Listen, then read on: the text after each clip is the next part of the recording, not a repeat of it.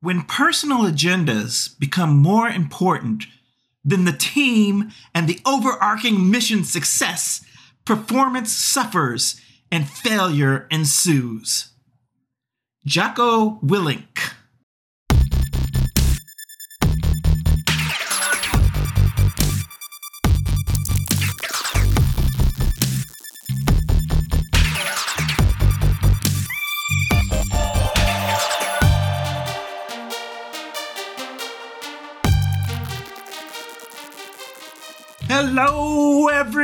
Everybody. Welcome to another episode of Felonious Pundits. Hey, how's it going? I am Katad Spinsgard. Along with me, as always, please say hello to the wonderful Mr. AJ Mass. I was not expecting a serenade to kick off this episode. Wow, what what good spirits this episode finds Kintad in, and I'm here for it. Oh yes, I am uh, ready to go. I am happy to be here with you yet again, fellow felonious pundit Meister. Uh, folks, this is a podcast about the television program Criminal Minds. We recap and take an in depth look each week at an episode of the show. I haven't seen this show before. That's the perspective I'm going to give you folks. Meanwhile, AJ has seen each and every episode multiple times, so that's the perspective he's going to give it and we'll uh, discuss the show and have some fun. And and you just might learn something along the way. Get there. Uh, this week we are going to be uh, looking at season three, episode two of Criminal Minds, entitled "In Name and Blood." This episode was directed by Edward Allen Bernero and written by Chris Mundy. It originally aired on October 3rd, 2007. Let's start, AJ, shall we? Yes, let us shall. Happy to give you my repeat offender point of view of this episode. in name and blood, in birth and death. so we start off this week, uh, first, very quickly with a, a previously on, just to remind us that our, our boy Frank butchered Sarah. Uh, Gideon has gone off the deep end. Strauss suspended Hotch and Gideon has written what sounds like a suicide note to someone, and he has a gun in hand. He has a gun in hand, and I gotta say, when you have a gun in hand and then you do fade up to white. Yeah. I don't like the fade up to white. That's I don't like it. That's that's your that's your six cent spoiler there. Fade up to white. It's never good. Mm-hmm. I think uh, a master of the fade to white was the show Six Feet Under. You ever watch that show? I think. Well, of course, my pre Dexter Dexter. Oh yes. Anywho, we open on what I would call a classic Criminal Minds fake out. yes. We have blurry red lighting. Romantic pop ballad is playing in the background and we see what appear to be two lovers so happy together. A man gently caressing a woman, tenderly opening her blouse. But then all of a sudden, the lighting comes up and the picture starts to come into focus. And then you realize that this couple isn't lying down horizontally as the camera twists around and we realize that the tender moment we thought is not so tender. In fact, a woman is crying and she is tied up to a support beam in a garage or basement. And the man is actually being creepy, molestery, and unsubby. And as our music continues playing, we start to transition over to the BAU office where JJ is waking up Reed, who has fallen asleep. Yeah, a nice little uh, warning that uh, if if you're listening to Bon Jovi, it's probably not sexy time. yes, you, you, may have thought it was a bed of roses, but in fact, 'twas a bed of nails. mm-hmm. New Jersey's finest, besides AJ Mass. Uh, oh, please, please do not appellate me with the New Jersey. I live here. I am a New Yorker. I know, I know. So, anyway, apparently, uh, Reed was in the office all night and fell asleep while waiting for Gideon, who he was supposed to play chess with. Uh, he did call him a few times, but got no answer. JJ lets him know that she's got to brief the team on a case. And Reed asks, Well, okay, is Hotch here? And she says, well, he's due to be there in a half hour. So let's cut over to the Hotchner home, shall we? And uh, it's good to see Haley and little Jack, whose name I did not know for so long. Uh, This is true. but they are there. Haley does seem a little bit concerned with Hotch. She's wondering if he's okay, you know, with everything going on in his life. She tells him that he's doing the right thing. He agrees with her. And she says, you know what? This suspension you got was actually a blessing in disguise. We deserve a normal life.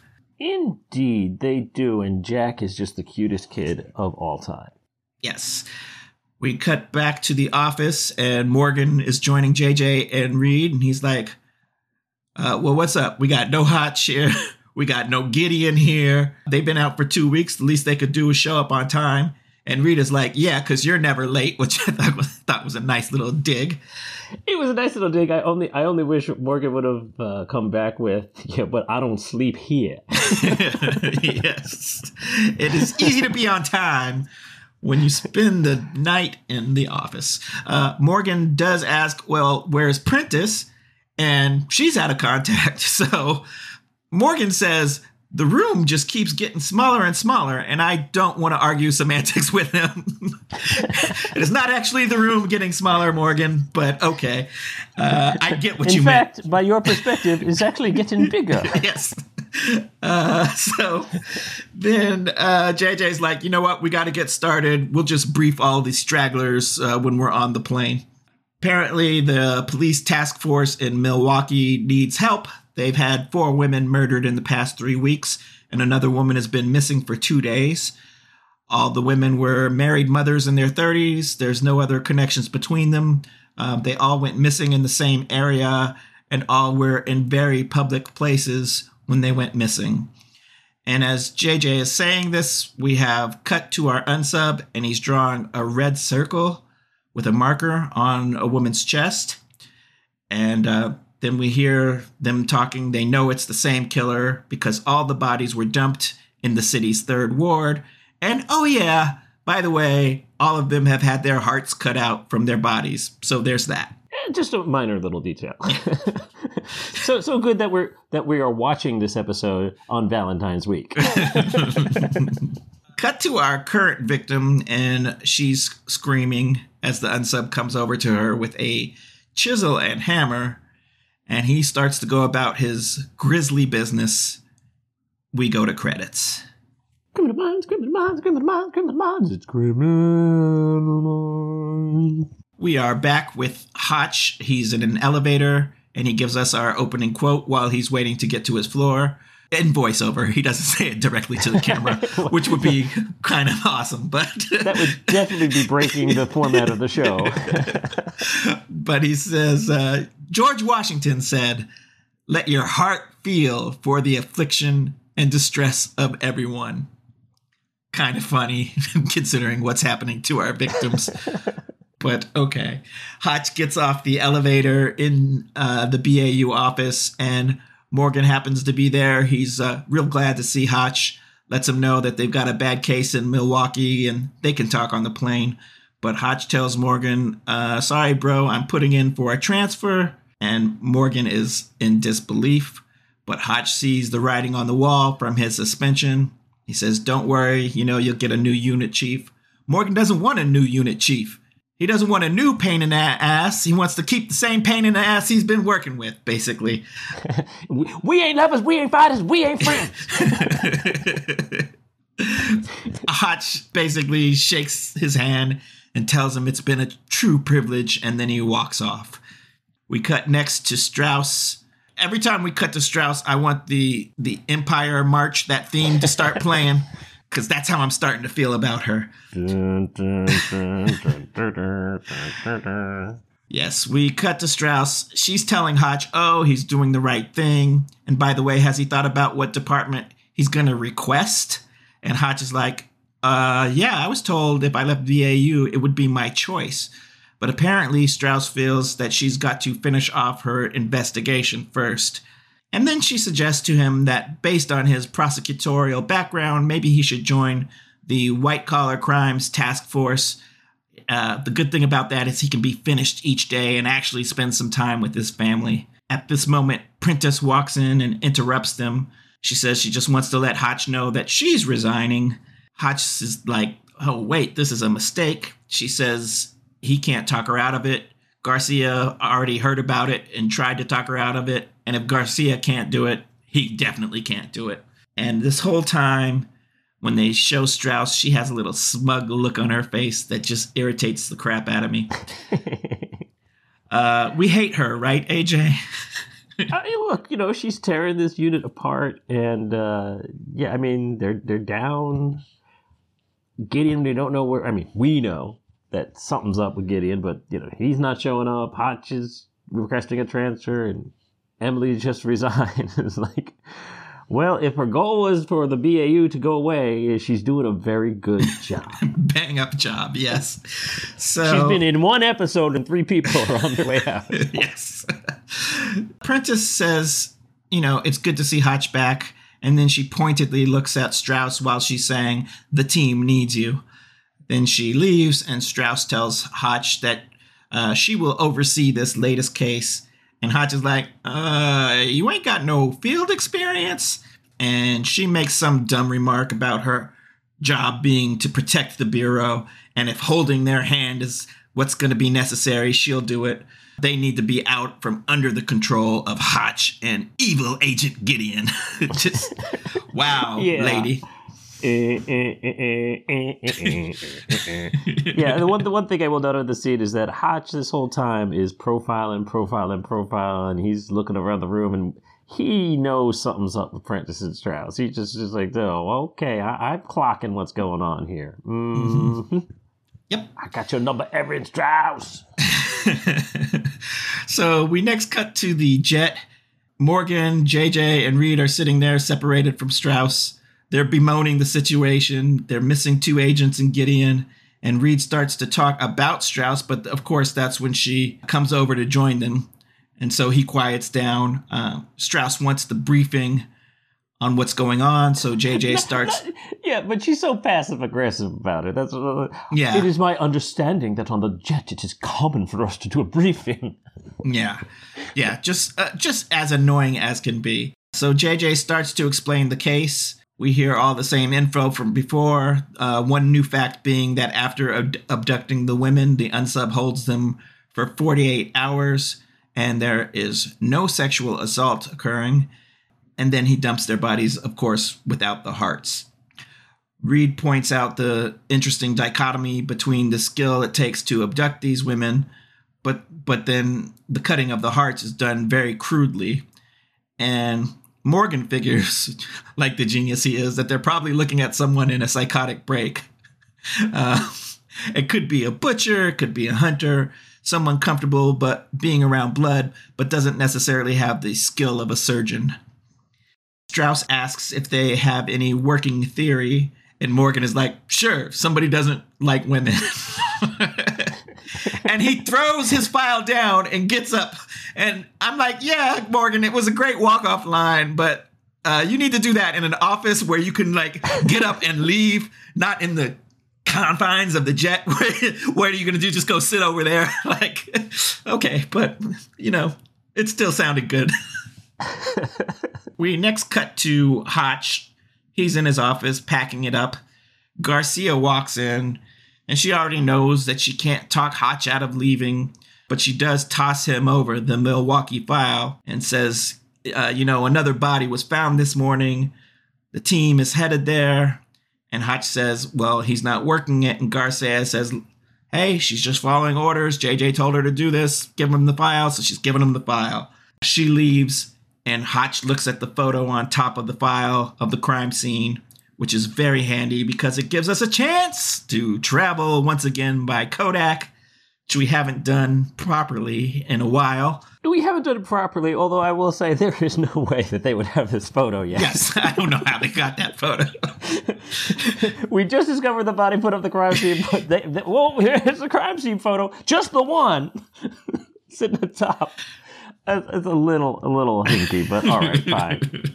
so yes, we are there at the crime scene. Morgan Strauss, JJ, and Reed are arriving there. They meet with our local detective Vic Walensky, And Reed is like, Oh, you worked the Jeffrey Dahmer case. He's like, Yeah, 16 years ago. And Reed mentions, Well, he studied the case. And Walensky is like, And you remember my name? And I'm like, Yeah, dude, meet Dr. Spencer Reed. Uh, and I want to I want to say just right now that uh, yeah, I remember you from NYPD Blue. It's Medavoy, everybody. yes. Uh, and also, I want to criticize the show for ever naming a police officer Vic. Because I wrote, oh, the cop's name is Vic. And then the next thing I do is I started talking about the victim. Yeah. And like, Vic, oh, crap. Yeah. So I've just called him Cop from here on out. or Medavoy. Yes. Uh, it is definitely Medavoy. Good to see that, at least in 2007, he was still getting work. There you go. Gordon Clapp. Yeah, so anyway, a local merchant has spotted the body a few hours ago, and based on the timing of everything, they can figure out that she was dumped there sometime between 7:50 and 8:05, which is the same time window that all the other dumpings occurred. And all the bodies were found in that local area, but all of the victims actually come from Wauwatosa, which is an upper middle class suburb about 15 minutes from where they are. They were all abducted in the afternoon and all found in this area in the morning 48 hours later. JJ points out all the foot traffic around there and says it's interesting that no one saw anything.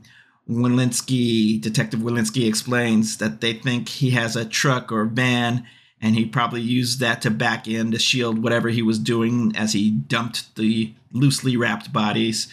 They haven't got prints on whatever the wraps, whatever he wraps the bodies in. All they found were traces of wood and paint, common items that you might find in a hardware store, but that's it. Reed says it seems like he's trying to demean these women, putting them out like trash. And Morgan points out the guy may work or live around there, and he probably gets off on the reaction to his quote unquote handiwork. Then Strauss decides to get involved with the questioning, but she's not very helpful. she starts to lecture Medavoy on waiting so long to contact the FBI. This is the fifth victim. How dare you? JJ pulls her aside immediately, saying, You know, we need to work with these detectives, and criticizing them doesn't really help them get anything accomplished. Strauss makes her point that it would have indeed been better if they had been contacted sooner. And Agent Jareau, don't be questioning me again. And AJ, we hate Strauss, right? well, if we were torn before, she just she just she just spoke to JJ. Yeah. you don't you don't talk to JJ. No, nobody puts JJ in a corner. Uh, yeah, it's like, really, lady. you should have called us sooner. yeah. Okay, yeah, maybe she should. Don't you question me. I am correct. I am right. The shield is quite operation. we cut to the Hotchner household, and Hotch is looking over the case file and the crime scene photos. Haley comes in. She sees what he's doing. She's ticked off at him. She thought all this nonsense was over. Hotch says, Yes, it is. I'm just curious. The phone starts to ring. He answers, but can't seem to get a connection. It's like, hello, hello. Nobody's talking, so he hangs it up. Then a cell phone starts ringing. It looked odd to me. It looked like it was in Haley's bag. Did that was that Haley's bag or was that Hotch's going away bag? And it just seemed yeah, it was it was the go Okay. bag. It was just I, I, thi- it, just weird, very very weird scene. There's I get they were trying to to show that like the calls will just keep coming, Right. I, but yeah, it was it was awkwardly structured. Yeah, because Haley wants to know what uh, Hotch, what Strauss said. I mean, and Hotch tells her that Strauss thinks he should transfer to a white collar crime task force. And when her Haley hears that he would have a regular nine to five life, she tells him that this is a no brainer. And she stomps off in a huff, and she picks up the bag and takes it with her. That's why I thought, is that Haley's bag or is that his? I Oh well, I mean, what's he, he doesn't need the go bag. He's not going Right. anywhere. It's a very passive aggressive ultimatum. Yeah. so Hotch takes two seconds before he picks up his phone and, and calls Morgan to ask him how it's going. Morgan lets him know that Strauss just offended the lead detective 45 seconds into her first crime scene. and Hotch says he isn't surprised. Anyway, he has been studying the case and he mentions that Milwaukee schools start at 8:10 and get out at 3:10. Every abduction so far has taken place within 15 minutes of school getting out and every body was dumped within 15 minutes of the first bell. They could be looking at somebody who works within the school system. And that's a very good point, but uh, I mean, most cities would have that. So I don't know why he's targeting that or why he's clocking that. It's it's not even like he has a school age child yet where it would be front of mind. Like, you know, hey, I just dropped Jack off at school. Like then it would have made sense, but it's just like yeah, every city pretty much starts around early in the morning. Let's have around three. three. Yeah. So I, I, it's fine. It's fine. Yeah. Hotch does ask if there's any idea how this guy is getting control of the women. Is he blitzing them or is he coercing them? Uh, so far, Morgan says they have nothing. Uh, Hotch just tells him to keep him posted.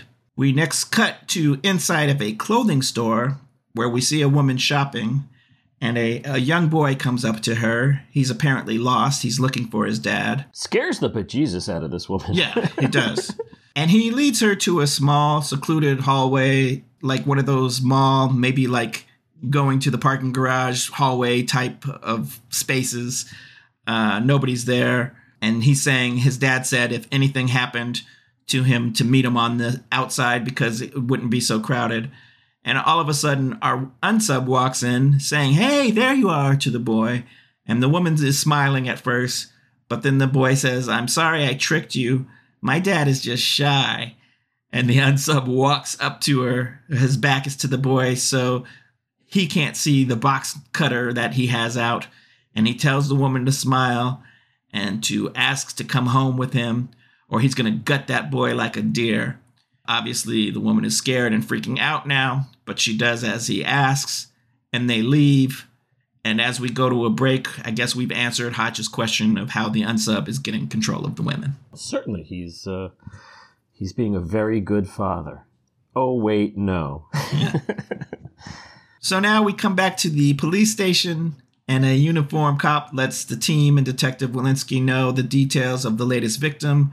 It is Claire Thompson. Her husband couldn't reach her on the phone, so he drove over to the department store. Her car was in the parking lot, but there was no Claire there. JJ goes to talk to the husband, and Morgan tells her to take Strauss with her. The security footage was uploaded and sent to Garcia, so Morgan calls Garcia and asks her to tell him something he wants to hear. To which she says he's a statuesque god of sculpted chocolate thunder. And he's like, Tell me something I don't already know. And she's like, I have a sweet tooth. I'm like, Damn. Damn, Garcia. yeah. See, and I'm I'm just of the mind here that it is now season three, and they are very comfortable with each other. These actors, and uh, it, I don't know if all of this is in the script. I don't know if some of this is just riffing, but it's it's just fun to watch. Yes. anyway, so Garcia has found the missing girl and missing woman in the security footage, and uh, they see the boy walking up to her, and it looks like he's lost. But that's all the tape that they got because the woman and the boy turned down a hallway with no security camera and Morgan's like, oh, wait a minute. Hotch mentioned all the abductions and disposals have been timed around school. Of course, Strauss perks up once she hears Morgan mention Hotch's name, and I'm thinking maybe Morgan shouldn't have mentioned. He should have acted like he came up with that on one on his own. He, he probably, well, you know, again, he doesn't. Morgan doesn't know everything that's going on in, in the Hotch Strauss of it all, but I mean, I think Strauss, as much as we don't like Strauss, as much as Strauss is pure evil, uh, she does a good job of holding her tongue. Yes. It's not important. That's not, she clocks it, files it away, but it's not important to confront Morgan about that right now. It's like, right. she, at least she recognizes that. Yes. So Morgan does ponder what if this guy is actually using his own son to lure his victims? So next we cut to the profile scene. Morgan is leading the uh, way. He's telling the officers, you know, it's very smart what you've done. The fact that you're trying to single out trucks and vans. He's probably not driving something that would stand out. He may even have some kind of company logo on the side of the vehicle.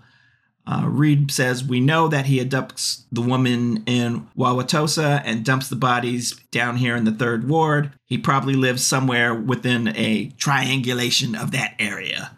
Again, they mention there's no sexual component to the crimes. It's more about the unsub making a point of some kind. He's cutting their hearts out, which might just mean that this is the sickest way he knows how to disfigure women and throw them out like trash. The two important questions that they need to answer are what is this guy doing with these women for 48 hours? And why is he willing to use his own son to abduct them? It's likely he has what they call a borderline personality disorder. The thing with borderlines is they think that all relationships revolve entirely around them. And when they set their mind to something, it's absolute, no gray area. It would manifest itself in a way that would be visible to the people around the unsub, which means that he would seem angry, depressed, have drinking problems. Uh, be, he would be highly sensitive to rejection. This particular unsub works with his hands, is used to hard labor. He's not afraid to get his hands dirty. So he says, get his hands dirty. And we, of course, immediately cut to him taking a shower. Uh, we do see a couple of display cases in his little torture chamber that appear to have hearts in them. Was that what it was? It appears, Yes. yeah. These are his trophies, his trophy hearts, absolutely. Yeah, and our our unsub gets out of the shower, wraps a towel around himself, and walks over to our latest victim, Claire, who is tied to the support beam, like we've seen with the uh, earlier victim. He takes the gag out of her mouth. He's warning her to be quiet. He says what they're going to do is go upstairs, and she's going to be really nice to the boy, not like the little bitch we both know you are. He says. He asks if she understands. She nods fearfully. Then he yells at her to say it, and she flinches, and then she says she understands. She understands. He's We a do a- delight. He's a delight, this unsub, isn't he? Uh, he's the greatest. We cut to see a little boy, but it's not the little boy from before. It's Jack, and we are back at the Hotchners. Hotch has some mac and cheese, Aww. and he's feeding it to Jack. Jack Mac in the heart attack. And we hear Haley answering the phone in the background. She brings in the phone to him. She says, It's Morgan. And she doesn't look like the happiest person in the world, but uh, she gives him the phone anyway. And Morgan says, Look, I wouldn't be calling unless I was desperate. We still have no Gideon. We really need you out here, Hotch. Reed is starting to get worried about Gideon. Hotch says, Hey, look, I've already put in my transfer. And Morgan says, Hey, it's not a done deal. I checked. It's still in the system somewhere. You're not transferred out yet. Uh, just pitch in on this one case. We think this guy may be using his own kid to lure these women, and he's just picked up another one. Hotch tells Morgan he has to think about it, and then he hangs up. yeah, I mean, it's a nice little. Uh, yeah, don't don't give me this transfer stuff. Yeah. I looked. You didn't. Tra- you you didn't put it in yet, so there's still hope. Yeah. You're still thinking. You're still wavering. Gosh, is like, no, really. Uh, I I already put in for the transfer. I don't even know if at this point. I don't know if he's telling the truth or not. In my mind, because Yeah. I'm going like, because Haley's still in the room. Like, I have already put in for the transfer. Right, right. we cut to our crazy unsub's house.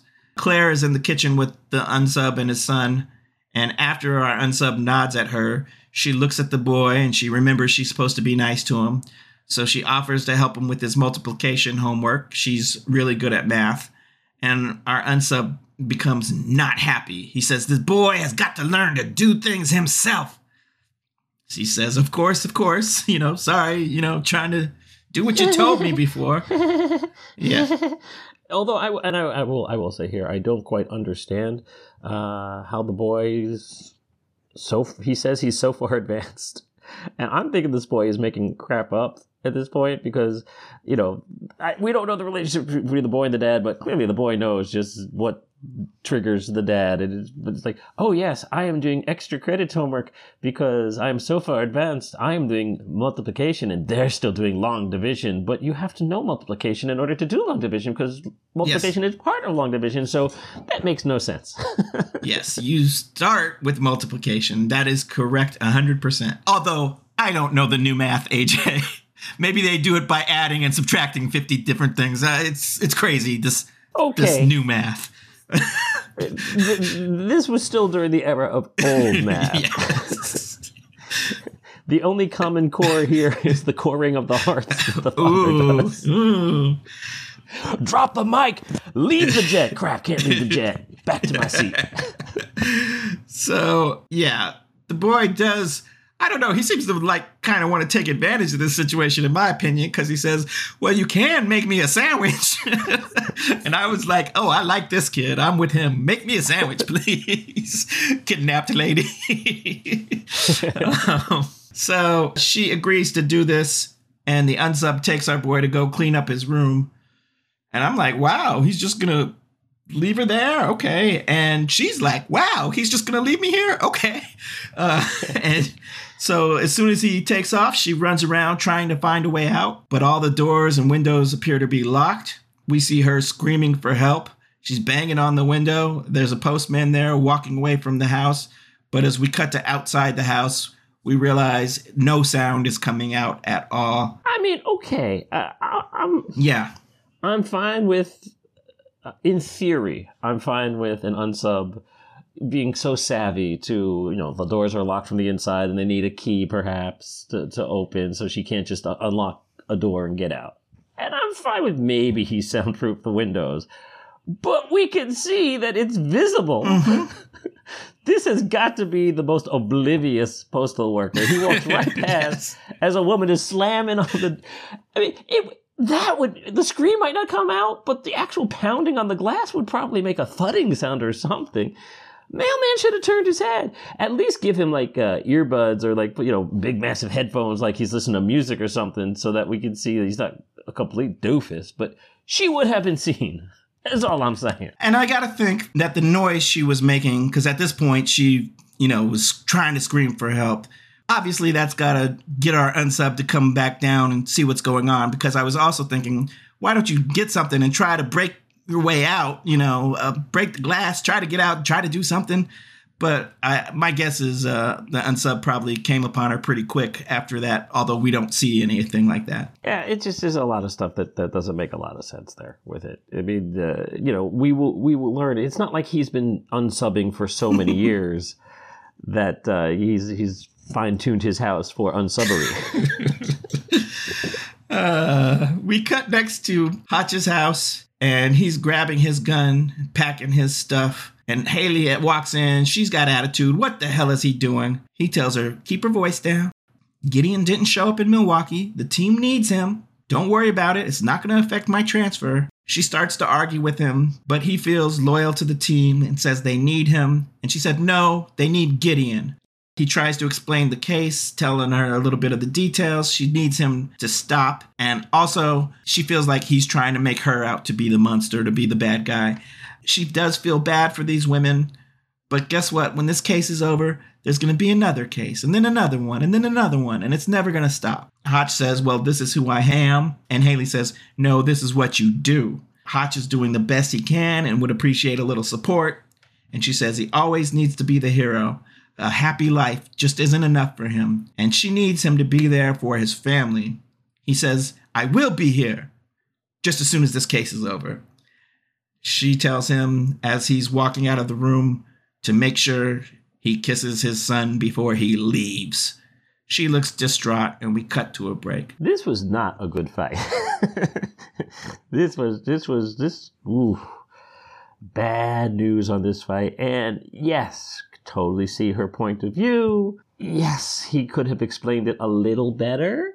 I, I don't think I, they would have thought about something anyway. I, I, I think, but he could have said, "Look, I am still employed by the FBI, and I need to keep my job. And until the transfer goes through, I'm still technically need to work. They have called me in. uh, you don't want me to get fired, so you know I got to do this case. And no, I won't. There won't be another case and another case because I'm getting transferred. But I have to do this one. I will say we've seen, you know, the stress before in the past on Hotch's family life that his job has caused, but we've mostly seen Haley being very supportive. Like she understood. She wasn't happy about it, but she understood. And I felt like maybe just the fact that okay, he start started the transfer process. She's now saying, "Okay, that's it. We are done. Woohoo! It's over, baby." And that's why she's so mad now because she seemed to be a little bit more supportive before. I think that's part of the argument too, is that you know Hotch is playing Hotch is playing victim like. Uh, you, please show me a little support. Like, support?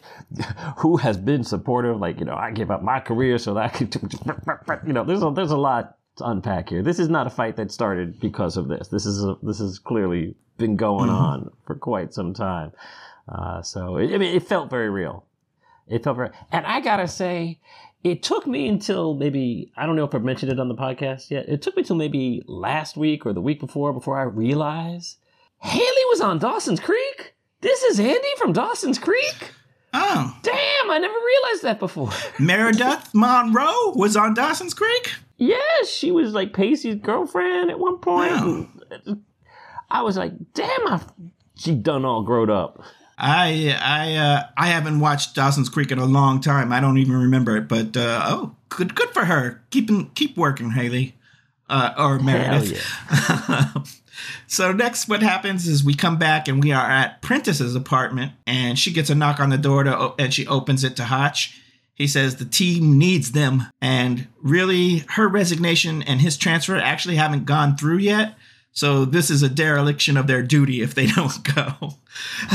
um, Again, the argument he should have used in the previous scene. she says no, she can't go, and she wants to know why he's really there. And he says, "Look, I told you." And also, I kind of figured out that Strauss came to you, asked you for some dirt on me. She must have her eyes on top leadership in the FBI, and she wants to know who might have stood in her way. And Emily asks, Oh, yeah, well, uh, what am I supposed to have told her? And Hotch was like, Well, you could have said that one of my agents might have murdered a suspect in cold blood. uh, another one might have had a serious drug problem, which was unreported. If Strauss had any evidence at all to any of this, his career would be over already. So he thinks that she must have uh, put Emily on the team and expected favors in return. And to Emily's credit, rather than turn him on him, turn on him, she has quit the job. That's what he thinks.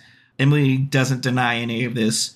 She just says she told him that she hates politics. And he says, I'll make you a deal. If your ready bag isn't already here and packed, I'm not going to ask you to go. Otherwise, just one more case. She says, Well, I've already turned in my badge and gun.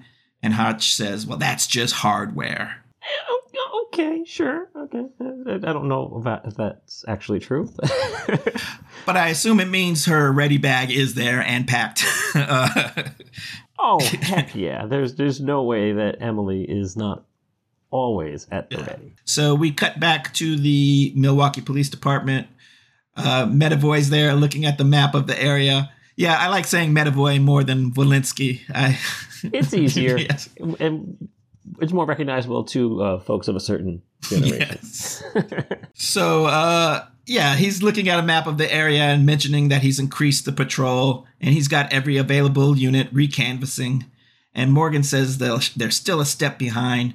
So Medavoy says it used to be a running jo- joke that if you told people you were from Milwaukee, all they wanted to talk about was Happy Days reruns and then Dahmer happens, and then they ask you about it as if it was the same thing, as if it was entertainment. But he was in that apartment. Reid mentions Gideon says that there are things that can attach to you that you can never wash off. And that does sound like something Gideon would have said at the moment. So good on you, Reid, for uh, using your mentor's words to try to help out here. Uh, much like Gideon, they don't really help. But instead of talking about, uh, you know, Happy Days and Dahmer and whether or not there's a problem with how crime has been turned into entertainment, ooh, irony, show, look at yourself. Uh, JJ is actually working on the case, isn't she? That's because JJ is always working on the case, AJ. Okay. Yeah, yeah, yeah. and she does ask if it's possible that they're looking at everything the wrong way. They're trying to zero in on the unsub, but if he's using his son, wouldn't the trauma manifest more clearly on the boy? And everyone starts to look intrigued at this thought. And Strauss asks uh, if their analysts can list all of the children in the area, all the grade schools that they're working, that they're targeting.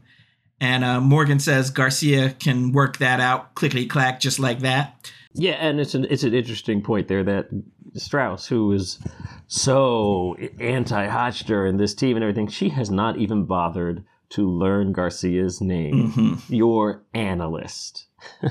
Yeah. Boo, Strauss. And that doesn't seem to be too accurate to me because we know she's been keeping an eye heavily on this team, looking for any cracks and crevices and problems. So I think she should have known Garcia's name. Well, I think part part of it is the way the show has. Garcia is not the BAU's exclusive analyst when the show starts, and she's kind of even when you know the team is not there, she's working with other cases and other units. I mean, you know, by the time we're now at season three, we're kind of narrowing it down, and it's just like, no, Garcia's just going to work with, with us. Right. You know, come on, it's a full time job. So uh, I think it's just more using Strauss to say your analyst to kind of say, oh yes, she only works for the BAU now. But yeah, also I think it's nice to uh, Strauss is, doesn't care. Yes, She's just a pawn. exactly. Uh, she puts the phone on speaker mode and dials up Garcia, who answers the phone with her typical panache, saying, Talk dirty to me. And after a beat, Strauss says, uh, This is Chief Deputy Strauss, Erin Strauss. And Garcia appears to be mortified. She starts explaining she was expecting it to be someone else. Uh, Strauss ignores that completely and says, Look, she needs a list of every grade school in the third ward and Wauwatosa. So Garcia does her clickety clacking and gets the numbers that Strauss requests. Then she asks her to get a guidance counselor list as well. And Garcia is getting that and then trying to apologize again for how she answered the phone. But Strauss has already hung up on her. I mean, part of it is actually, you know, I, I, you know, she didn't care. Like it's just bygones, kind Yeah. of thing. like whatever. I, I, I don't care. I, you're just the analyst. Just whatever. She's not listening. She's so singularly focused. Uh, and again, is this something that they really needed Garcia to do? No. But is it a fun scene? Sure. Yes, exactly. Uh, Strauss tells the team what they're going to do. So They're going to give the counselors a profile of the troubled boy, and she leaves. And Morgan gives a little sigh, like, Ugh, like this is what we're going to have to deal with. and Morgan is not happy with uh, Agent or Director Strauss, I should say. No, but you know what'll make him feel better, Kentad? Montage. Yes. Let's have a montage. So we cut to the team. They're all talking to various counselors. They're saying that the boy they're looking for, it's possibly from a single parent home. He's probably sullen and withdrawn. He may have been caught stealing things from his female teachers. He's more likely clinging to maternal figures inappropriately, like perhaps hugging female bus drivers or the lunchroom lady. His classmates notice his odd behavior and they tease him, and that makes him incredibly angry. We see a woman, uh, I'm assuming it's one of the counselors, handing JJ a huge stack of folders, and she confirms, yes, there are that many of those students that you describe. this is not helping. No. They got a lot of folders to look through. Apparently, none of the people they talked to realized that in criminal minds, you only give the BAU two to three names maximum. And make sure that one of them is really outlandish so that it becomes memorable Right. so we can focus on that one. Oh, uh, normally our list of names is Dartavius Bartholomew, Steve Johnson, and Bill Jackson. Yes. So next week, cut to our uh, unsubs kid. He's walking out of a school, and his unsub father is there to pick him up. Um, I don't have names for them yet at this point, so that's why I'm. I, well, I've been I've just been calling him Eddie Cibrian the whole time because he's played by Eddie Cibrian, and I know Eddie Cibrian, so it's it's Eddie as far as I'm concerned. Oh, we got to hear that story uh, at some point. Well, I don't mean personally. I just have seen him in a Oh, lot okay. of stuff. He- he- I was like, oh, you know Eddie? he's a star. No, he's a star bigger than this. Yes. Is all I'm saying. Yes, indeed. He seems to be sad, the boy. He says that school was okay. Uh, he does ask if the lady is still at home and if she is going to leave. He doesn't want this one to leave. He likes her. Our unsub starts to say, they all leave. It's grown up stuff, you know? And the boy says, yeah, I think they all leave maybe because of you. and uh, that gets our Eddie Cibrian angry and he slaps the boy. Bad Eddie Cibrian. He says he's not going to always be around, And they all leave, all of them. They leave, they leave, they leave. He says, Look, it's all right. I'm just trying to teach you something.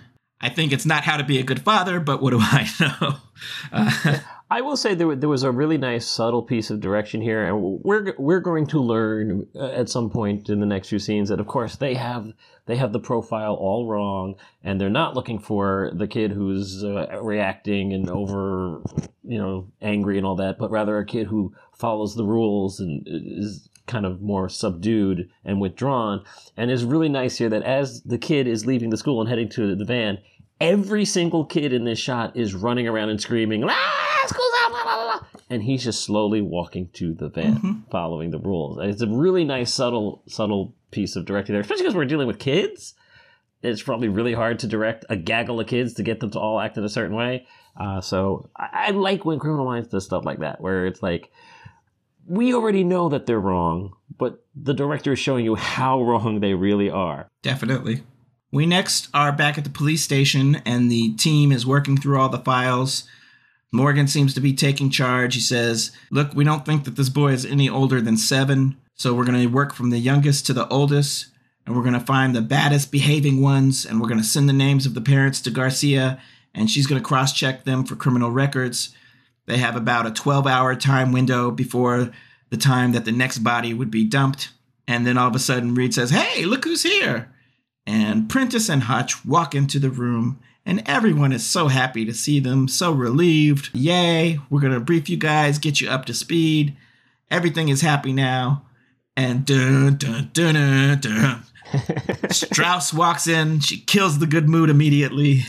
Emily says, Look, we're only here to help. And to her credit, Strauss does say, okay, we'll deal with this later so that the team can just get to work. Uh, yeah, absolutely. Like, she's not she's not super evil to the point of oh, I, I, don't want to help find this woman. Like, right. like she gets it. Like we're on a case. All right. I could scream and yell, but we have 12 hours. tick tock, tick tock. That ticking clock, which was 48, is now 12. And so we cut to a while later, and AJ, that clock is down to one hour uh, when we come back. And I will say, at this point, if it's one hour, is it really one hour? yeah. It's one hour to dumping. I mean, she's probably already dead at this point. Mm-hmm. Doesn't mean you stop looking. Doesn't mean that this is not fruitful because there will be more victims. Yeah. He doesn't he yeah. doesn't stab them there and take out their heart there and then dump the body. You are completely correct. It's probably already too late. However, uh, yes, it's a ticking clock for this victim, but we, we, don't hold when we do our barometer. We're not going to ever hold them to the they have to save everybody. Right. so, sometimes, you know, they get called. They're just there's no way.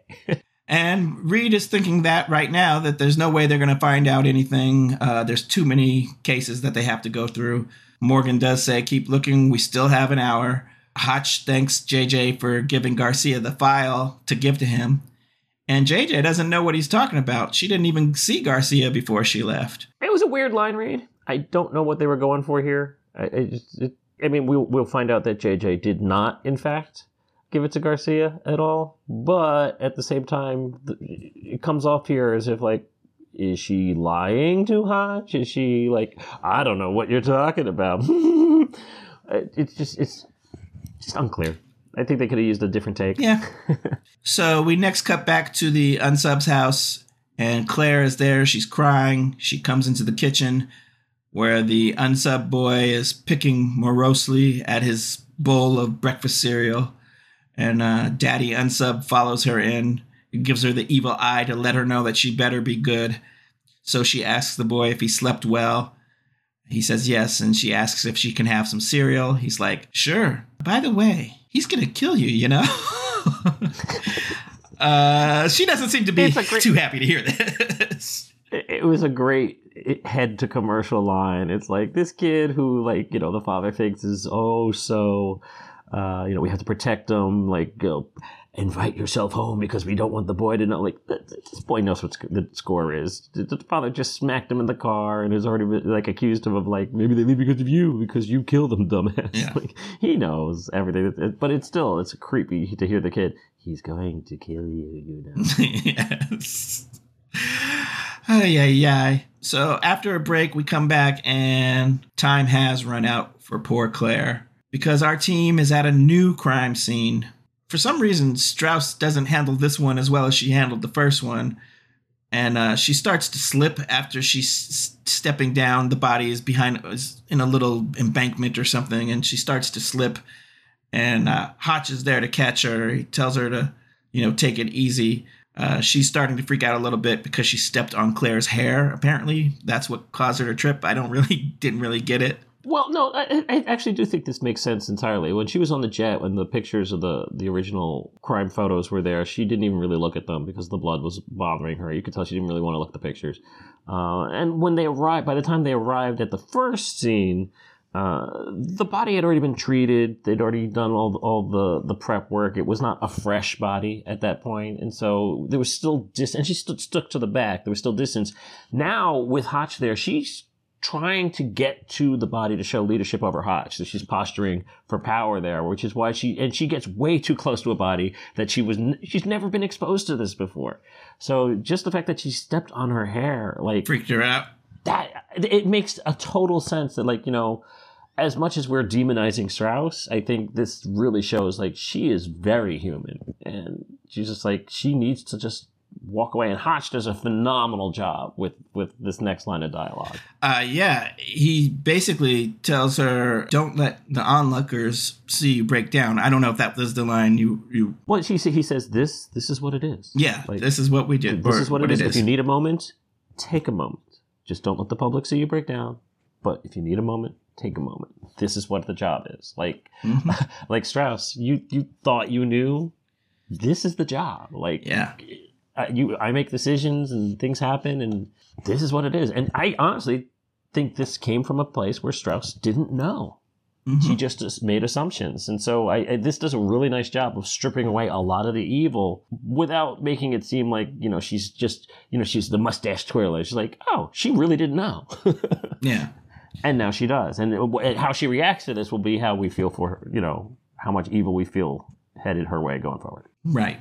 Uh, so they figure out that this site is a different site than all the other sites. So Reid says this guy is getting smart. He knows where their uh, manpower is going to be located, so he's changing locations.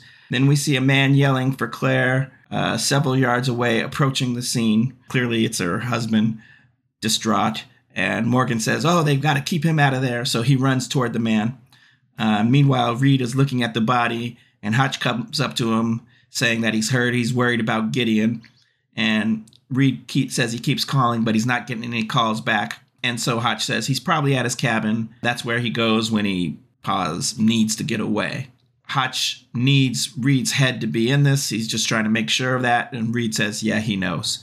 So I think Reid's good here. He doesn't seem to be overly. Yeah, I, I, I think, but again, it's, it's a case where Hotch hasn't been around for two weeks. Gideon hasn't been around for two weeks. Hotch has no idea how his team is reacting because he hasn't been there. And he's like, Yeah. and we, and we know Reid, as Hotch reminded us when talking to Emily, uh, could turn to drugs if he's not, uh, you know. Right. So like I like and, and Strauss is like watching. It's like Reid, you cool? if you're on drugs, Strauss gonna find out, and now I am toast. Like there's, there's a lot going on here. It's it's it's it's very subtle and it's it's quiet, but it there's a it's amazing. This is season three, and we know so much backstory that these these characters are really starting to jump out ahead of the, of whatever the crime is. Is kind of doesn't matter Right. and that's why the show I think works so well. This is it, it, at its core, it's about these characters, and this, that's just a perfect example. We next cut back to the police station, and Hotch is asking Medavoy what is around the dump site. There's an old printing press there, there's a paving yard, and then there's a concrete factory, and that's where they actually found the body. None of those sites were visible from the highway, and Prentiss says, Yeah, that means you don't get there by accident. So Hotch says, Okay, well, we're going to go back to the schools, we're going to eliminate the third ward, uh, we're going to target the problem kids whose fathers who have had blue collar jobs in the last 10 years. But Reid has a different idea. Even though it's not from the textbook profile, he should still say it. So he does. What what if this is not a problem kid? And then he points out his logic. If a single parent is unstable, sometimes that kid is going to do anything and everything he can to be the perfect child. They're never late for school, and this dumps are timed perfectly so that this kid won't be late for school. Reid says, What if it's not the parent who cares about that? What if the kid is caring about that?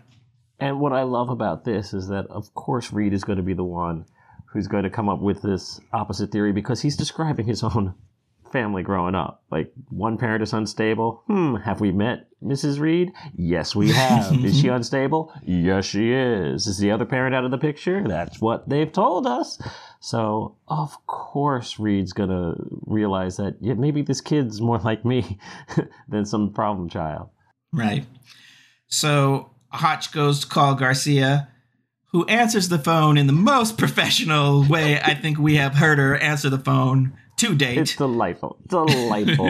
again, the character work in this episode is chef's kiss. It's just like, yes, but special edits, Penelope Garcia, but, but can I help you with your assistance with your query? yes. uh, so Hotch says, look, he needs a list of parents from the Wauwatosa School District. Uh, he wants her to eliminate any two parent households and uh, also eliminate any fathers that are holding white collar jobs that aren't labor management. After a pause, he tells her also she can stop now with the glitches and their resignations and the transfers. Garcia is obviously busted, so all she says is, Yes, sir. And Hotch says, And Garcia, thank you. And she smiles. I think it's a really cool way he, he says that too, because he's just he's not telling her to stop the glitches and let them go through. Right. That thank you is saying, uh, going forward, if I ask you to send something, you are going to send something. However, that stuff that you did, uh, you don't have to, you know, to like resubmit it or anything. right. we next cut to JJ and Reid, and they're out of school. They're giving a counselor there an updated profile of the kid perhaps being a model student, not just getting good grades and straight A's, but he goes out of his way to please in a way that the other teachers have probably talked about inventing extra credit projects, skipping recess to help clean the classroom, stuff like this. And the counselor immediately says, Oh, David Smith. Barcavius McTillicuddy. yes. Oh no, David Smith, the most boring name possible. I love it. and uh, so they ask about David's father, and she goes on, Oh, that's such a sad story with the father. The teachers all talk about it. He was apparently diagnosed with an inoperable tumor about six months ago, and then his wife left the two of them, the father and son. We cut to David with another woman. They are at his house. He's thanking her for dropping him off. She says, Well, she can't just leave him here. She has to make sure his dad is at home. He says he knows and unlocks the door, and she goes into the house. And you hear David lock the door. And you hear the door locking. It's just, it's just such a, I know. Such a creepy. I know. And despite him being quote unquote the perfect kid, he's still being the perfect kid here, but it's t- twisted because now he's being a perfect kid by supplying his father murder victims. He clearly knows what's happening to these women and it, he's still doing the job of supplying them. He's messed up. Like, and you, yeah. you understand, like, you, you, get it. He's just trying to help his dad out. Like, it totally makes sense, but it's, it's, it's evil. Even though he seems like a really nice kid and yeah, given his druthers, he probably wouldn't, but yeah, it, it, it's, it's tough. I just love the fact that, uh, the the JJ and Reid and Mor- and Morgan, who had gone to all these guidance counselors like just a day ago, saying what we're looking for is we're looking for this trouble kid, and he's probably going to do this, this, this, this, and this. And the very next day, they're going back to these same schools. Apparently, I know he said eliminate the third ward, which gives him sign of plausible, but you you can't eliminate the third ward if you're looking for a different type of kid. So when they go back to all these guidance counselors the very next day, what we're looking for is a complete. Forget what we said yesterday. What we're looking for, and none of these guys are like, uh huh. Yeah, that's what you're looking for. And also interesting, and what does it say that they got a, a billion files of bad kids, but then she's immediately produces the one good kid. Oh, good kid? yeah, David Smith, absolutely. yeah, totally. I know. I know David Smith. He's the only good kid we know. Uh, yeah, it, it's interesting there on the flip side, it, again, nice job of the fact that because Medavoy has been with them this whole process, when the profile does switch and turn to the opposite, he's in on the discussion, so he doesn't question like what you guys said. You know, most episodes like, wait a second, you're just trying to cover your ass. You said it was A yesterday, today you said B. Like we, we're not getting that like we did last week. So uh, I, I like this episode the way the way it's it's written. Let's cut back to the counselor, and she's saying she can't imagine David's father being someone that they could be looking for. He's very involved. He drops David off, picks him up every day, and Reid asks what kind of car he drives, and she says, a van maybe? She can't remember, but she does remember it's something big. He makes handcrafted furniture. She knows he makes deliveries, and we know he fits profiles. Um, Absolutely. they have now arrived at David's classroom, but the teacher there says uh, they just missed him. He wasn't feeling well, so the nurse drove him home to help out David's father. Reid and JJ look at each other like, uh oh, and then we cut back over to the Smith home. Yeah, I will say that a nice job there also of explaining in the previous scene that all every, all the teachers know about the father situation, so that when you hear, oh, and the nurse decided just to take the kid home, like, yeah, well, it makes sense because they know the situation. If the father, you know, calls, they call the father and say, hey, you know, uh, your kid's sick. He's gonna just say, well, I'm working. I'll meet you at, at the house or something. Can you take him home? And they would do it for him. Like it makes sense. Everything is fitting neatly. No loopholes. I like it. David is uh, inside the house. He's watching a Mighty Mouse cartoon, and we see at this point the team has gathered outside. Uh, Hotch sends a few folks to the back to keep an eye on on the possible exits. Uh, then he goes back into the street and he uh, confirms that they can see David David in the living room, but they have no sign right now of the dad and the nurse. And we cut to the basement where the dad is tying the nurse up to the column and she's screaming and he's telling her to go ahead and scream. She says, Hey, the school knows I'm here. And he says, Yeah. And you dropped the boy off. I thanked you, and then you left. And then they'll find your car in the parking lot of the mall. Uh, she says, I was just trying to help your son. And he gags her. Outside, uh, Medavoy is asking what the plan is. And Strauss is like, We're going to call in SWAT. We're going to secure the perimeter. And we're going to wait for him to come out. And Morgan is like, Yo, uh, he's holding a woman inside. And Strauss says, Well, they don't know that for sure. And they don't have probable cause. Hotch actually says, Yeah, she's right. We don't have probable cause. And Strauss says, If he's got her anyway, he's going to wait another 48 hours. He's got to wait another 48 hours. he's not going to kill her yet. And Morgan points out, uh, Yo, um, he's changed his behavior. He's changed where he dumps them. He's changed how he gets them. Do we really want to take a risk with that? That he's just going to stick to the pattern? Yeah, in other words, uh, again, Strauss, you really don't understand how this job works, right? Like, just because he's had a pattern before doesn't mean he's not going to change the pattern. Right. Plus, all it takes is one glance out the window and you happen to catch us out here, and all bets are off. So, like, come on, lady. Yes, uh, Medavoy suggests maybe they should just pound on the door.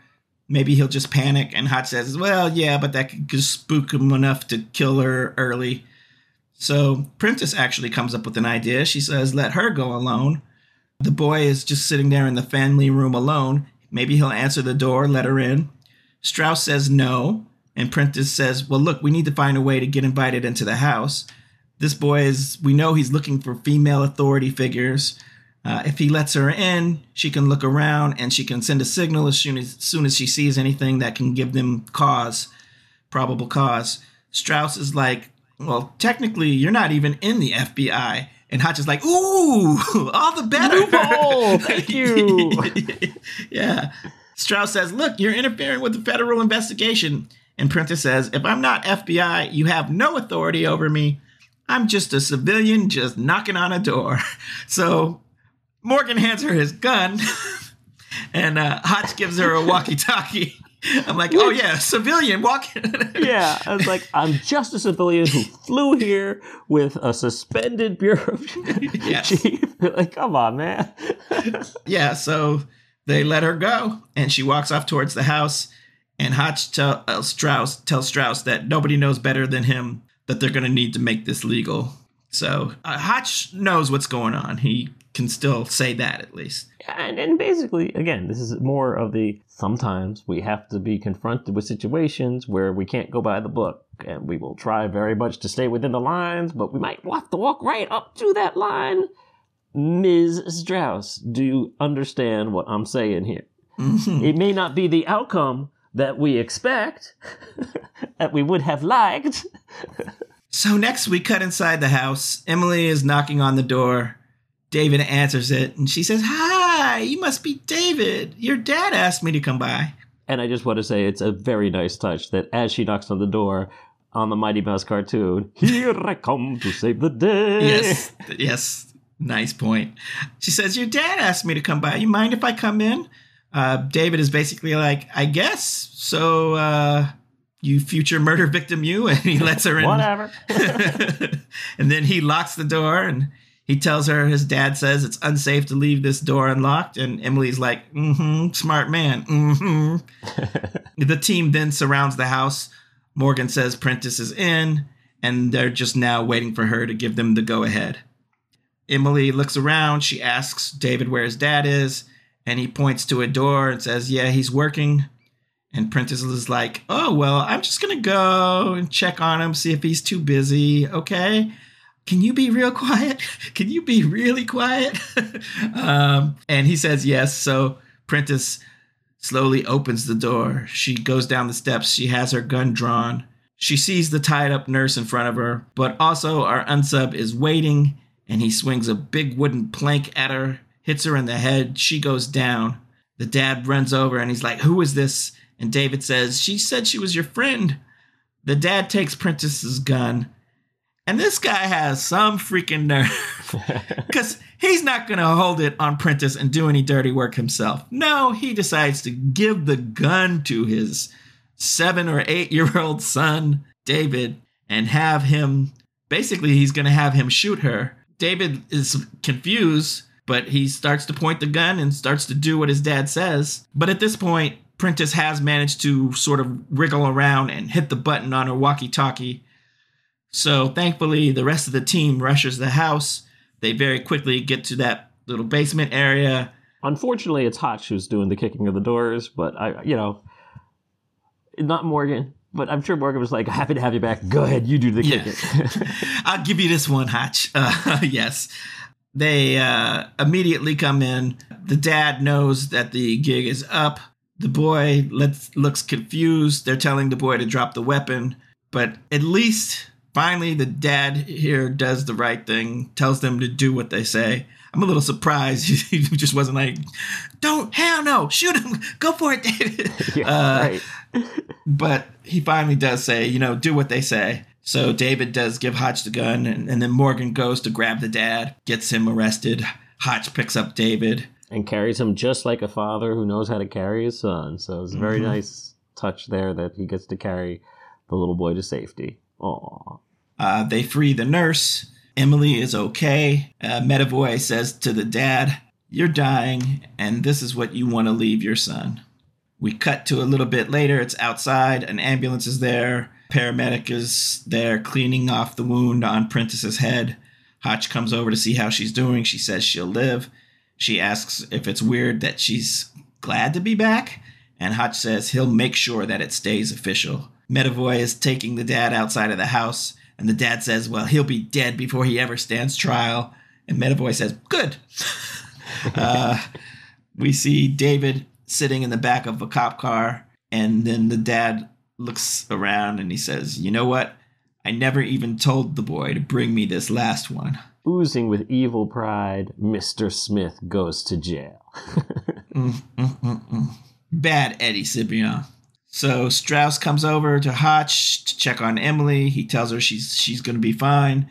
Strauss says that she can't officially approve of how everything transpired here. Hotch says he knows, but guess what? It would be a great mistake to break up this team. She says, "Uh, None of you will never ever move up the chain of command. You know that, right? And Hotch asks why he would ever want to leave the BAU. He starts to walk away. And uh, Morgan apparently was eavesdropping and heard this last bit of the conversation. So he asks Hotch if he means that, if he isn't going to leave them.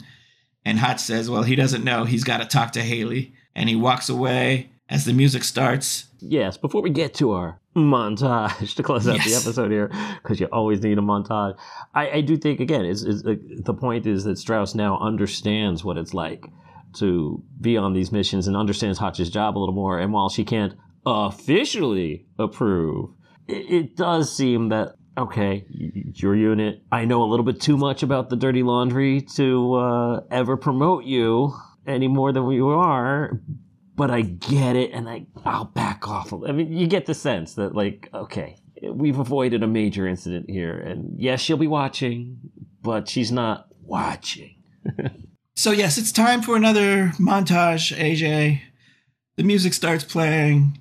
We cut back to Garcia, who did mention she got a new office earlier. I didn't bring that up, but she's in her fancy new office with her fancy new map that has little electronic marker lights and she turns off the light on the little marker that's over Wisconsin. Then we see Emily arriving home at her apartment. What an apartment she has! Wow. I mean, I thought I thought what an apartment when we saw it the 1st mm-hmm. time, and then I'm thinking, all right, well, she, you know, she's the ambassador's kid, so I get it. Maybe you know that's where some of the the money comes from. But wow, that view of DC, just seeing all of the, the monuments and everything from her window, like, mm-hmm. damn. Yeah, she's you could see the Lincoln Monument, the Washington Monument, the Capitol building, and it's all beautifully lit. I'm like, I would be staring out out that window pensively too, Emily. Absolutely. so then we see Hotch arriving at home, but AJ, it seems like maybe Haley and Jack were not there. I'm like, empty home. Uh-oh. Empty home.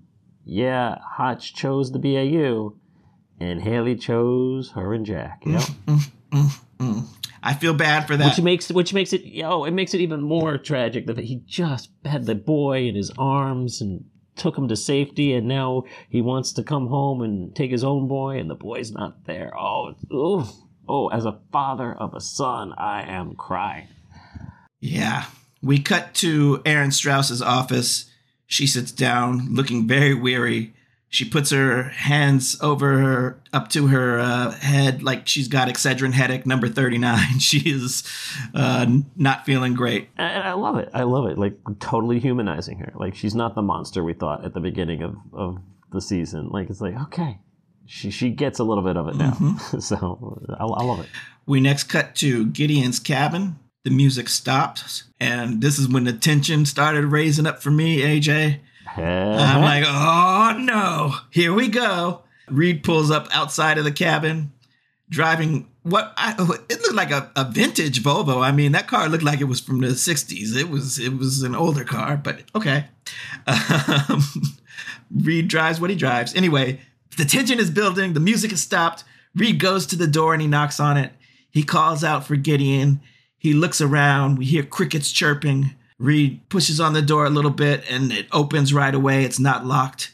It's pitch black inside, no lights on. Reid pulls out a flashlight. He's looking around. The cabin looks bare. Reid turns on a lamp and then on the table, he sees a gun. But he also sees a badge and an envelope. And I guess my question is answered, and I guess my answer was wrong because the envelope has Spencer written on the front of it. So Gideon was writing his letter to Spencer Reid. At any point, I ask you, having seen watching this for the first time here, at any point did you think we were seeing a body? I was worried we were going to see a body the whole way through. I yeah, thought maybe I, they're going to do it. I mean, it was really nicely led up to. I will say, uh, it's like okay, and there's the note. You still don't know what's up with him but at least okay, nobody. and he left the gun, so yes. I still feel a little bit tense, but yeah, you're, you're right. The gun and the badge are there, and it seems. I, once I saw the badge, I was like, okay, he's just quitting. He's not doing the worst here. So uh, Spencer opens the envelope, and we hear Gideon's voice reading the letter. Spencer, I knew it would be you who came to the chat cabin to check on me. I start to worry because I know we've heard this letter and it's going to take about an hour long. We don't have that much show left. No, we don't. we do cut to a diner. It's light outside already, and Gideon is here at this diner. He's going to pay his bill. The waitress, wearing a name tag that says Rose on it, starts chatting with him. She asks him if he's traveling. He says, Yeah. She asks where he's headed. He smiles and says, Nowhere in particular. And she asks how he will he know then when he gets there. And he says, That's a good question, Rose. That's a very good question. He tells her to have a great day. She says, You too, and he leaves. He gets in his car. His voiceover comes back, reading the letter. He says, I guess I'm just looking for it again, for the belief I had back in college when I first met Sarah, and it all seemed all right. The belief in happy endings. And he drives off, and I'm thinking, no more Patinkin. And it's not a spoiler to say you are absolutely right. That is the end of Mandy Patinkin, uh, his tenure. Uh, in fact, the only reason it pushed into this season is because they rearranged the episodes. That that that he was always going to. They were going to end on the cliffhanger with the note, and they were always going to have this be the first. This was supposed to be the first episode of the season, and he he had shot that scene before he left, so they could put it as a little button on this. So, uh, yeah, Mandy Patinkin didn't want to be on the show anymore. He thought that the uh, the types of cases just too bloody, too misogynistic. Just he, he felt uncomfortable uh, being Gideon. So a lot of that letter is actually really Mandy Patinkin saying, you know, when I took this job, Mm-hmm. I thought this was going to be fun, and like now, after all I've seen in these cases and the storylines, and I just really don't want to be a part of this anymore. And I don't know what what show I'm going to take next, but I know I don't want to be on this show anymore. And I love the people that I met here, but I, I gotta go. And so it was very real life kind of infiltrating this kind of uh, episode. But it's not like he moved to a situation comedy, AJ. He moved to a show about terrorism and and and and many bad things happened on that show. Granted, um, right? I, I just think, I, I mean, well, he did the Homeland, sure, absolutely. You're talking Homeland. I, I understand that. I just think it was just more of just the types of cases and the, the, the you know the, the dialogue and the storylines that he had to deal with. Um, you know, be, you know, kind of always identifying with the, the unsub in a way. I just think, I just think he just didn't want to do it anymore. You know. Well, that's his his prerogative. Good for him. Uh, do what you need to do for yourself, buddy. And uh, I held no ill will for him, and I'm glad Gideon didn't off himself. Eh, Well, exactly, exactly. Uh, so that's our episode. That is uh, that is the uh, fun. It, good. We liked it. I liked it. Yeah, you liked it it. was great. It was great. I uh, like you said, it's all about the characters, and now that we've invested so much time in them, even though it's been through some ups and downs in terms of quality of uh, of the particular episode, what we had been doing this whole time is is learning who these people are. So that makes it exciting. Yeah, and we've got to say goodbye to somebody. you know, just like just like everybody else who's like, well, where, where's Gideon? So you know, there'll be a coping mechanism going on there as well. So yeah. So, uh, how about our barometer, AJ? Do we consider the team having won the case this week? Oh, I would say, uh, despite the fact that we are, are Gideonless and we've lost him, I think overall, I think the yeah, we proved to Strauss that this unit needs to stay together. They shorthanded and solved the crime within reason. Sure, we didn't we didn't save Claire's life, but uh, I, I thought they did a good job. This is a W, and I think even Strauss would recognize that this was a W. Excellent. Perfect. So, uh, also, what we like to do every week is have a little quiz. It's a little thing I like to call three questions, although, you know, AJ may change that at some point, but I'm calling it that for now. And uh, it's a little quiz inspired by the episode that we just watched. So, why don't you take it away, sir? Sure. Question one. Let's talk about our unsub, Mr. Smith. uh, Joe, according to IMDb, but I don't think we ever actually learned his first name in the episode. Uh, just, just an ordinary Mr. Smith. Uh, so in real life, uh, Eddie Cibrian is the one who left his marriage. Uh, unlike the unsub here, where the wife uh, went away, Eddie left. Uh, he started an affair with a country music singer who he met on the set of the movie Northern Lights. Who is the current Mrs. Eddie Cibrian? I actually know this one, AJ, because it was a scandal at the time. And I uh, do remember the fact that Eddie Cibrian, well, I don't know if she, they're still married, but I remember at the time he had an affair and uh, he left his wife for LeAnn Rimes. the champion of Masked Singer, season five, maybe. Uh, she definitely she won the Masked Singer. Yes, LeAnn Rimes, no longer blue. after beating Mr. Eddie Cibrian. Indeed. Well done. One for one. Question number two. Let's take a look at little David Smith, our child star for this episode. This was actually the first ever role for Chandler Canterbury, the young man who played David Smith. And uh, he won awards from some some young acting awards. Like he was actually, you know, not there's no Emmy for young actors anymore, but uh, there's some organizations that kind of give out quote unquote Emmys for young actors, and he won for this. So he was very well uh, received this performance, and it led to Chandler being cast alongside Nicolas Cage. In what film? Where Chandler ended up being one of only two people to survive the total destruction of Earth. oh God, I feel like Nicolas Cage has probably been in like eight or ten movies where there is the total destruction of Earth. I know I'm exaggerating, fair. but uh, no, no, I think that's fair. and I certainly he's been in so many movies at this point. I don't know all of them, the titles, because his career has moved beyond just appearing in the only the big budget films. He's appeared in a lot of movies now. I don't even remember if Nicolas Cage was in this one, but I'm gonna say 2012. Uh, is a fine guess. Uh, I believe he was, uh, or at least one of those yeah, types of films. Yeah. Uh, no, not that one. This is a film that I really wanted to like. I was so excited about this film when I first heard about it because my favorite film of all time is Donnie Darko. And Richard Kelly's next project that he was tied to was this film. Uh, and then. It, it, they took him off the project. The script got rewritten. And instead of being a really cool film where there's a time capsule that gets opened up and all that's in the time capsule are pictures drawn by children. And the pictures depict every major disaster that has happened to Earth, like 9/11 and the Kennedy assassination, and like, and there's one picture left that hasn't taken place. That was the original premise. I thought mm. very cool. Mm. Unfortunately, by the time it got to Nick Cage, uh, it was a list of numbers that referred to GPS coordinates and uh, dates and number of people who died, and the last thing on the thing was the letters E E. And uh, by the time the film's over, you learn that EE stands for everybody else. because the world going to blow up. And then there's angels. Oh, this is an awful movie, uh, but it's called Knowing, and I thought you might be knowing that, but you did not. I have. I- will show it to you in a minute. I have very few DVDs left. I've, I've got a DVD collection. I still have an unopened, I'm still wrapped version of the movie Knowing. I have never opened it and watched the movie.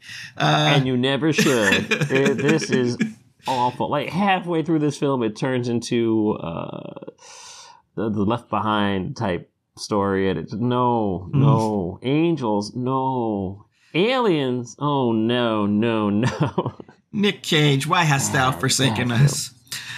I mean, Cage is okay with it, but in the film, it's not a bad role for him. But this, oh, but and Chandler's really, really good in it. Uh, uh, the kid stopped. He, I looked him up. He he's kind of stopped acting at the age of fifteen, which is a shame. Mm. But you know, hopefully he's living a normal life and all that good stuff. Mm-hmm. Uh, one for two. All right. We're coming to question three, which is my favorite question of every week. It is the preview of next week's episode. So, and and I know if you've been a, a loyal listener, you know the last two weeks I've been very cruel. Uh, we're going, no, no. One correct answer, three wrong answers. We're, that was just a gimmick for the end of the season. mm-hmm. mm-hmm. uh, Kantad, what is the plot of our next episode going to be? That will be Criminal Minds Season 3, Episode 3, entitled Scared to Death. Mm-hmm. Scared to Death. Is it A? A Portland psychiatrist's patients perish in plentiful enough numbers to get the BAU's attention. Is it B? Many a Michigan man is missing, and a morbid menace wielding a machete may be to blame. is it C? Strauss suddenly finds herself very much in need of the BAU's services after she gets taken hostage at a savings and loan. Or is it D? Waking nightmares plague Reid as he tries to cope with Gideon's departure, and he begins to wonder if he'll ever sleep again. Hmm. I don't know, AJ. I can't think that the producers would be kind enough to give me a Strauss in Peril episode this soon into her her stay.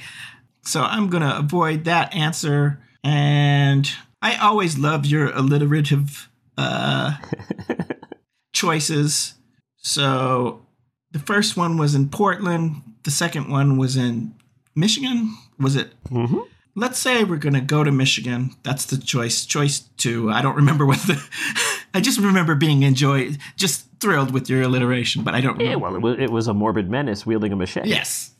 Gonna, Uh, yes. Well, uh, yeah. No, we're not. We're not putting Strauss in peril just just yet. Reid. Uh, I'm not going to say Reid sleeps just fine, but we're not dealing with any waking nightmares. He is going to cope. They're all going to cope with Gideon's departure. I mean, obviously, you can't you can't sugarcoat that one. The story's got to continue. Uh, no, we are headed to Portland, where Oh. psychiatrists' patients are perishing in plentiful numbers. Uh, I will I will leave it a mystery as of whether or not we're talking Portland, Maine, or Portland, Oregon until next week. I'll let that be a surprise for you. okay. But uh, there you go. Man, I'm good at getting it down to the 50 50, but I just, ah, oh well. That was fun. Well, folks, hey, I think that's it, AJ. Uh, thank you so much for joining us. I hope you had a great time. That's the show. Please be sure to subscribe to, rate, and review our podcast on your favorite podcast platform, and be sure to spread the word and let your friends know about us. You can also write to us at feloniouspundits at gmail.com or follow us on Twitter at podcast underscore pundits. For AJ Mass, this is Kentod Svensgaard saying goodbye and keep profiling. Wheels up. Pardon me, my lord, Gideon replied. But if the Lord is with us, why has all this happened to us? Judges chapter 6, verse 13.